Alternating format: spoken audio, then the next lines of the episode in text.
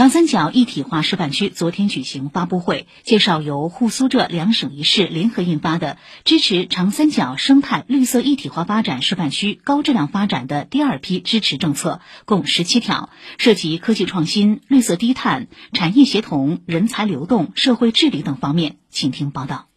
二零二零年七月，两省一市制定出台了第一批二十二条支持示范区高质量发展的政策措施。目前，四十五项具体任务已基本落地。示范区执委会主任华元介绍，这次推出的第二批支持政策聚焦一体化和高质量两个关键词，与第一批支持政策一脉相承，又有新亮点，更加注重先行先试。第二批支持政策当中，推动长三角碳普惠机制。联建的这样一项工作，在示范区先行先试，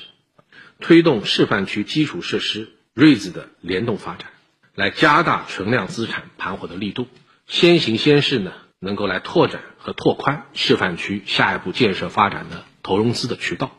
那么，就是要充分发挥我们示范区的试验田的作用，然后逐步可以拓展到长三角更大的范围，来放大它的这样一个改革的效益。统一标准是一体化发展的应有之义，也是对一体化发展成效的检验。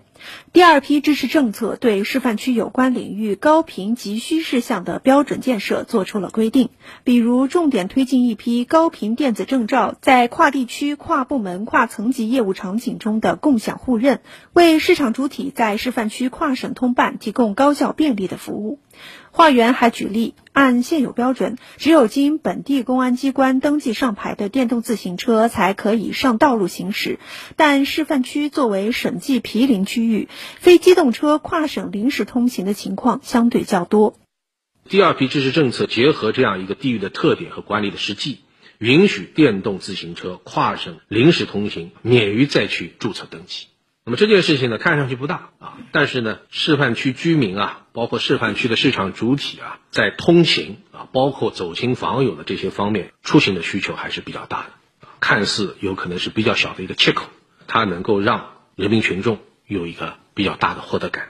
我想这也是体现了我们各方来共同推动一体化的这样一个价值的所在。示范区建设需要凝聚更多高端要素，吸引优质主体踊跃参与。第二批支持政策中，支持青浦、吴江、嘉善以一区多元模式建设跨省域高新技术开发区，在此基础上联合申报创建国家高新技术开发区，推动国内外大院名校与示范区合作共建高端创新载体。此外，跨境电商是示范区外贸经济发展的重要抓手。作为建立三地海关跨境电商协同监管机制的牵头单位，上海海关副关长叶健介绍：，